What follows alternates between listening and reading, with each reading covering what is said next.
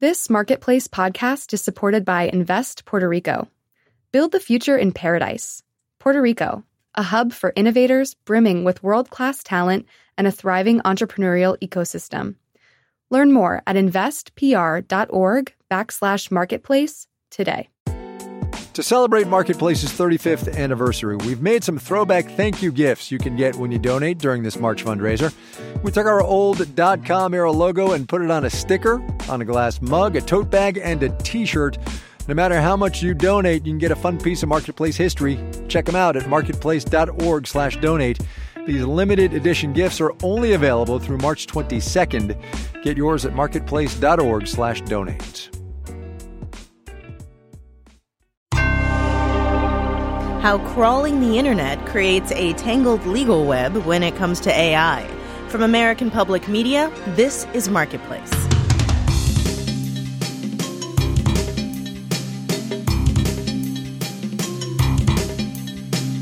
In Washington, D.C., I'm Kimberly Adams in for Kai Ryssdal. It's Thursday, December 28th. Good to have you with us. As you've probably heard by now, the New York Times is suing OpenAI and Microsoft for allegedly copying and regurgitating its content via ChatGPT, a product the paper says is now acting as a competitor. It's the latest in a slew of lawsuits from content creators and publishers, including comedian Sarah Silverman and Game of Thrones author George R. R. Martin, who say tech companies are violating copyright law by training AI models on their work without permission or compensation. At the heart of these cases is the practice of scraping, the ingestion of vast amounts of data from all over the internet. Marketplace's Megan McCarty Carino explains. The internet is crawling with bots, scanning website by website, downloading and indexing everything. Many of these web crawlers help retrieve information from that vast sea of data for search engines. But increasingly, they are feeding generative AI models, hungry for human content to learn from. You know, GPT is an overeager college intern who's read the entire internet. Cecilia Ziniti is an AI entrepreneur and former counsel for several tech companies who has read the entire New York Times lawsuit. We'll save you the technicalities. Basically, the New York Times is alleging its content was heavily weighted in a dataset that OpenAI has acknowledged using to train earlier versions of ChatGPT, something called Common Crawl. Common Crawl was a nonprofit organization put together to basically make a copy of the internet. And law professor Daniel Gervais at Vanderbilt University says that copy of the internet could fall under the doctrine of fair use, which allows for the reproduction of copyrighted works in some circumstances, but there are limits. One of the factors they consider is whether the use is commercial. He says many AI companies start out as nonprofits when developing their technology and then go on to build for profit products. Meanwhile, an increasing number of websites have begun blocking web crawlers from copying their content, says computer science professor Arvind Narayanan at Princeton. That just means putting an instruction on your website that every web crawler or robot is supposed to honor but it's a little bit of a gentleman's or gentle bots agreement. Other ways of blocking bots are kind of more adversarial. They would use technology to recognize the ways in which bots behave subtly differently from regular people. And then kick them off the site. I'm Megan McCarty Carino for Marketplace. Wall Street today, not much changed as we wind down the trading year. We'll have the details when we do the numbers.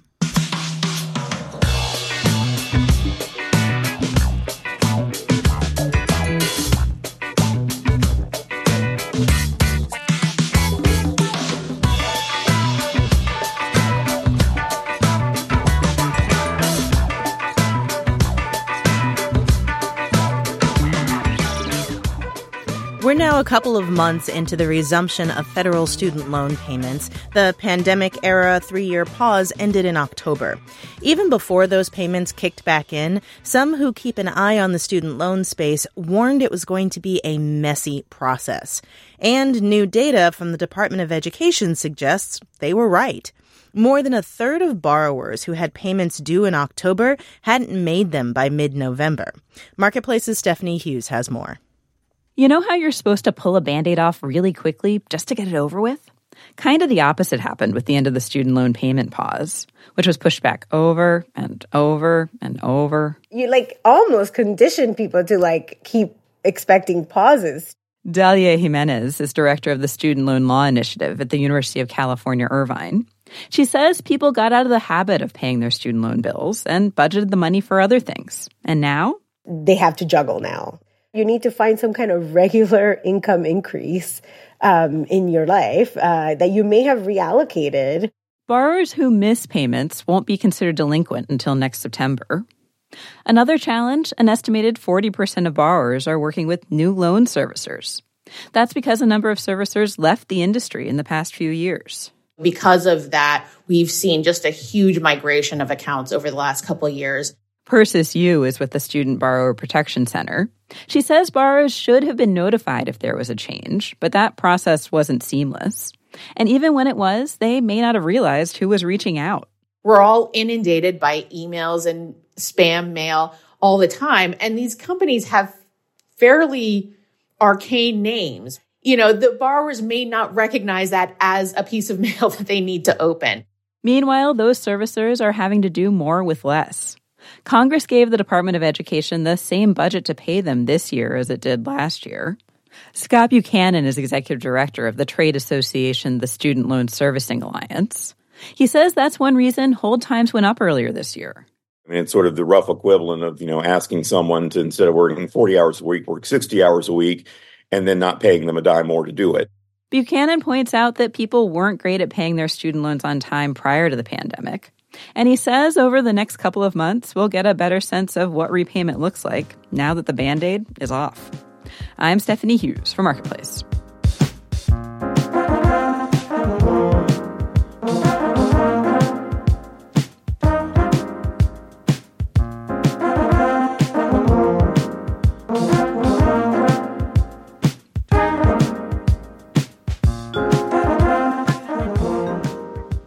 This week, we've been bringing you stories of family owned businesses a quilt store run by a mother and daughter in South Dakota, a couple and their family running a distillery in Wyoming, all to explore the ups and downs of working with people you love. As part of this series, we wanted to check back in with a sibling pair we've chatted with before. Sister and brother Rico and Crystal Worl running the native design business Trickster Company up in Juneau, Alaska we used to have a brick and mortar shop. We don't anymore, but you know, it was a symbol to have a native owned design shop in a very touristy city that usually has a lot of knockoff stuff. So we're kind of working out, figuring out franchising so that we can still have that representation in physical spaces. So there's a lot of moving parts in, in figuring out franchising. Yeah, I'm constantly busy you know, we always have ideas, but it's a it's a game of time. yeah, franchising's got like really extensive laws around it and it's and it's kind of complicated. So we're trying to find, you know, a lawyer to even help us get set up. You know, we've got to have our trademarks with the federal government in place. We have to have solid brand guidelines. I think that's the biggest like step for us to keep growing. The idea of growing a business is crazy. Like when I first started, it was just me in the shop and I was just, you know, carving hundreds of pairs of earrings every night, like just to like keep, you know, things going. When we started, I had just finished college and was just super broke and bumming a futon in Rico's condo. but it's always been really nice to have a studio mate to be like, hey, what do you think of this? Or, you know, you spend a lot of time staring at one design. And so a fresh pair of eyes is nice. But now that we've, you know, grown and expanded, my studio gets a little bit lonely. And so I feel like it's just brought us closer together. Rico's really good at a lot of things I'm not good at. And I guess you could say it goes the other way around. I think Crystal's always been the true artist of the family. Like, ever since she was young, she was like, always making paintings and all kinds of stuff. And like, I don't think, I don't think I called myself an artist until a couple years ago. Cause most of the time I was, I was more of like a creative geek than an artist. I remember though when we were growing up, We built an entire little tiny town um, using the construction paper. We built a little shop together, and one was a clothing store with tiny clothing. The art store had really bad art in it. So, you know, I feel like since day one, we've been working together on, on a shop with uh, what we have access to, you know, since the beginning. You know, it's really cool that we could be creative, but also be in tune with our upbringing and our family. Rico and Crystal Worl, the brother and sister behind Trickster Company up in Juneau, Alaska. We couldn't do this series without you, so family business or not, let us know what's going on in your economy. Marketplace.org slash my economy.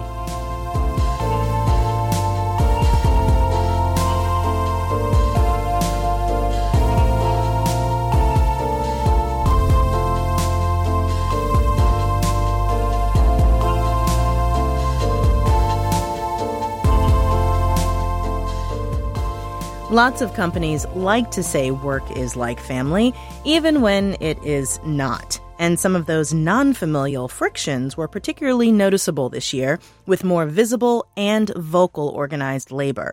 Those trying to start new unions or striking over new contracts were helped by the highest level of public approval in decades, according to Gallup. The tight labor market, in some cases, also gave unions more leverage in negotiations. Next year could be another big year for organizing, with companies including Boeing, AT&T, and the U.S. Postal Service up for new contracts. But will unions still have the same leverage and momentum? Marketplace's Henry Epp reports.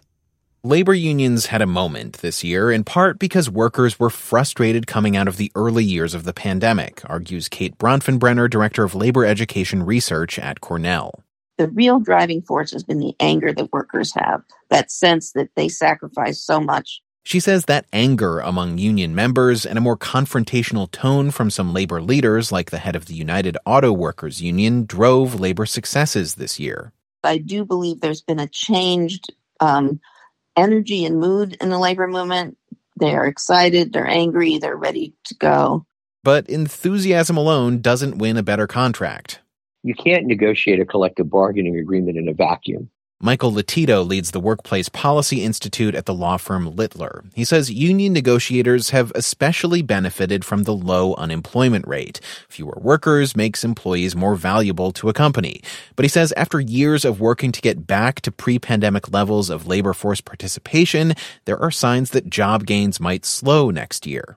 Things are stabilizing, and I'm not sure that that creates the best environment from a unionized standpoint with respect to trying to negotiate a deal. If the job market and the overall economy strengthens in 2024, union negotiators will be able to ask for more generous contracts, he says. But if things slow down, it's very difficult for labor to be able to say, I want more, more, more, because the answer to more, more, more is fewer and fewer jobs. Still, the fact that workers were willing to strike for weeks or months at a time in 2023 may have taught some employers a lesson, says Sharon Block, a professor at Harvard Law School. I hope that they learn that at the end of the day, they need to share with their employees. If they do, they can avoid a major disruption to their business. I'm Henry Epp for Marketplace.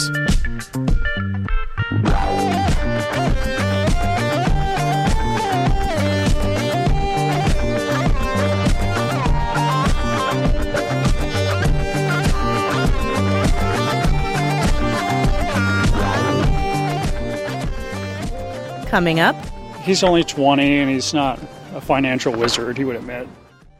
That's most of us at that age, though, right? But first, let's do the numbers. The Dow Jones Industrial Average gained 53 points, a tenth percent, to finish at 37,710.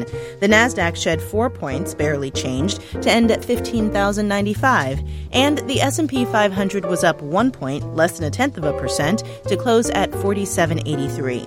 The National Association of Realtors today released pending home sales for November.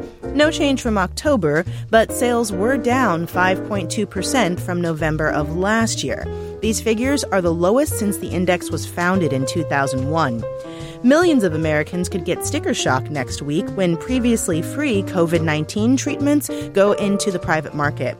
Drug maker Pfizer will charge $1,390 for a five day course of its Paxlovid pills. Pfizer shares were up six tenths percent. Bond prices fell, the yield on the 10 year T note rose to 3.84%. And you're listening to Marketplace. This is Marketplace. I'm Kimberly Adams. For months out of every year, residents in wildfire prone areas know to expect poor air quality. They put on masks and stay inside when it gets bad, avoid breathing in smoke or fine particles the best they can. But what about when the air quality is always poor and staying inside all day, every day just isn't an option? According to reporting from the nonprofit news organization Capital B, pollution is pervasive in the industrial cities of the Midwest, and the effects of it are felt even more intensely in majority black communities. And that's driving black families away from the region. Adam Mahoney is a national climate and environment reporter with Capital B. Adam, welcome to the program. Thanks for having me. So, which Midwest cities did you focus on for this piece and why? Yeah, so um, earlier this year, I traveled throughout the Midwest to report on you know the Black Exodus from a lot of the the biggest once industrial hubs in the region. So we focused on Chicago, Detroit, uh, Gary, Indiana, in addition to St. Louis and Cleveland, Ohio. Can you make the connection for me between these industrial hubs and pollution and what your story is actually about, which is migration? You know, as, as most folks know, you know, during the first great migrations between 1910 and 1970, millions of black folks left the South towards northern cities, towards Midwestern cities. And a lot of folks um, settled in these growing industrial hubs. And a lot of these industries kind of thrived on black labor, right? They were able to underpay black workers while, you know, black folks were struggling through these kind of treacherous working conditions. And all the while that was happening, as we now know, these industrial facilities were kind of destroying black communities with pollution, whether it be from, you know, air sources or water contamination, soil contamination. And once these industries slowly started to die off, it left um, black communities kind of trapped. One, without the, the economic security now, but also with that industrial pollution and the fallout um, with that in terms of health outcomes. So what we found was that in the Midwest, despite black folks only being, you know, making up 10% of the Midwestern population, they make up roughly a third of those living in communities that are deemed quote unquote disadvantaged um, by environmental injustices, so by pollution and contamination. Um, so that's a, a, big disparity. A lot of um, those environmental harms and those health outcomes have kind of led to the black exodus from these cities, right? As people try to move away from those harms. And where are people going? Yeah, it's uh, it's it's a little ironic. Um, right now, the South is the um, only region in the United States where more black people have moved to than from since 2000. Huh. Um, a lot of those growing hubs are places like Atlanta, um, Charlotte, North Carolina. And I say it's ironic because as folks are leaving the Midwest um, to escape these environmental harms, they're kind of running towards the epicenter of climate change. Um, and, a, and a lot of these growing hubs are places that are constantly hit by climate disasters. Um, and not to mention they have their own um, environmental and, and, and pollution harms there as well. What are some of the long term implications of this, especially for the communities left behind? Yeah, I mean we've we've seen pretty stark and, and deep fallouts already. I can just use Gary, Indiana, as, as an example, which was a city that was literally built by and for industry. It was founded by the um, U.S. Steel Corporation, which at the time was the largest corporation um, in the world. And once that steel production declined and those jobs left, it kind of created this vast hole where now Gary has been dealing with um, bankruptcy for for well over a decade. Gun violence has risen, poverty has risen. So all of those ills that kind of mark a divested community were exactly born out of that process of deindustrialization that was once driven by the migration of black folks. What do you think needs to happen, especially, you know, when it comes to regulations around this stuff, to actually make a difference? Or is this just a trend that's going to happen? I think it, there are a lot of factors at play. I, we live in a system still in terms of environmental regulations where industry and capital kind of dictates progress in terms of lowering pollution. I think at the end of the day, in which a lot of activists and community organizers has shared to me is that really the only way to guarantee safe and healthy communities is to have these polluting industries not exist there. Um, and that obviously has everything to do with our shift to renewable energy. Um, but really at the end of the day, that is what folks are pushing for, um, is for clean jobs in their neighborhoods and, you know, not to be overburdened by pollution at the end of the day. Adam Mahoney is a national climate and environment reporter with the nonprofit news organization Capital B. Thank you so much. Thank you for having me.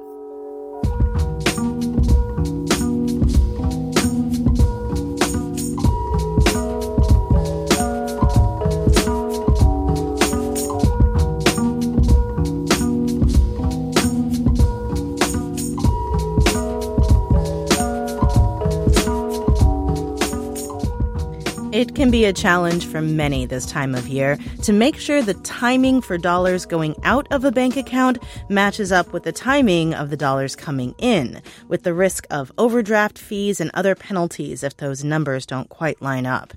Many people associate overdraft fees with large commercial banks, and that's understandable. Last year, they brought in nearly $8 billion in overdraft revenue.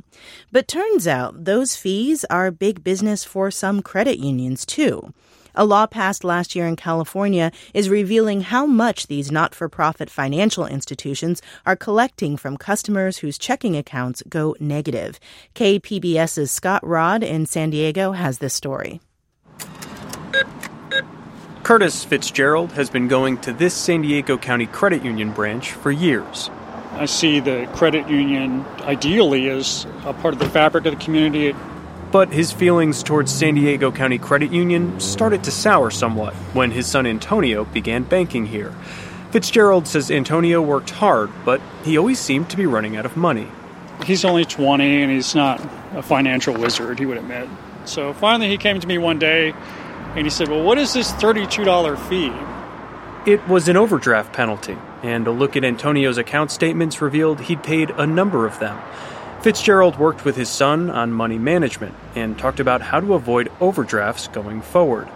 The credit union's overdraft policy is easily accessible, and Antonio, of course, can check his account balance at any time. Still, Fitzgerald felt the penalties were excessive it seems like a, a, credit union shouldn't be charging someone $32 for a transaction that's, you know, $10 or $20 or whatever. I mean, four times a day, maybe even. It seemed to Fitzgerald more like something you'd expect from a big bank. And that was ironic, considering San Diego County Credit Union's ads that lampoon greedy banks. In one commercial, when a customer asks a question, the banker only responds with one word so, you offer free checking, right? Money, money, money. Money, money, money. The credit union is trying to set itself apart. ATMs. We're nothing like a big bank, we're better. San Diego County Credit Union, which declined an interview request, collected $18 million in overdraft fees last year. All told, credit unions chartered in California generated a quarter billion dollars in overdraft revenue, according to state data. For years, big banks have had to disclose proceeds from overdrafts, but Aaron Klein, a senior fellow at the Brookings Institution, says credit unions, on the other hand, have largely escaped scrutiny on overdraft by a combination of wrapping themselves in the good guy flag as a nonprofit, mission oriented entity, and by not releasing data to the public. California's new law is changing that. All state chartered credit unions and banks are now required to disclose how much they generate in overdraft revenue. Klein argues overdraft fees disproportionately impact low income customers and can make their financial situations worse. Regulators should treat overdraft as the five alarm fire that it has burning through low income communities and families living paycheck to paycheck but some credit unions, which often tout their connection to the community, push back on this characterization. We call it a service. We don't call it a fee. It's not a junk fee. Bill Burney is the CEO of FrontWave Credit Union in Oceanside. He says many of his customers rely on overdraft withdrawals at the end of the month as a kind of bridge before their next payday. That said, FrontWave collected nearly $8 million in overdraft fees last year. And without that revenue, the credit union's financial records indicate in 2022 it could have lost money. So it is an important source of income to us. I just don't think we do it in a predatory way. Big banks have faced scalding criticism for their overdraft practices in recent years, from politicians and the public. And now overdraft revenue at big banks is down. Some have created overdraft grace periods, while others have eliminated the fees altogether. Advocates hope the new law in California forces credit unions across the country to also open their books. In San Diego, I'm Scott Rodd for Marketplace.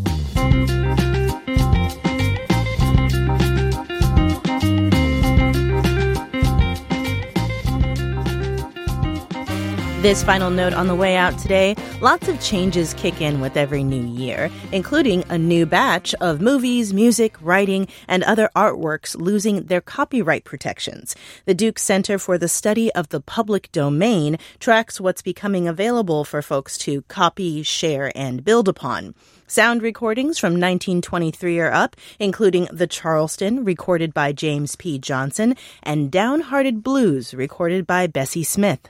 Books on the list from 1928 include A. A. Milne's House at Pooh Corner, which introduces the character of Tigger. And getting the most attention in the film category, Disney's Steamboat Willie and Plane Crazy, the first to include the iconic character of Mickey Mouse. John Buckley, John Gordon, Rick Carr, Diantha Parker, Amanda Peacher, and Stephanie Seek are the Marketplace editing staff. Amir Babawi is the managing editor, and I'm Kimberly Adams. We'll be back tomorrow.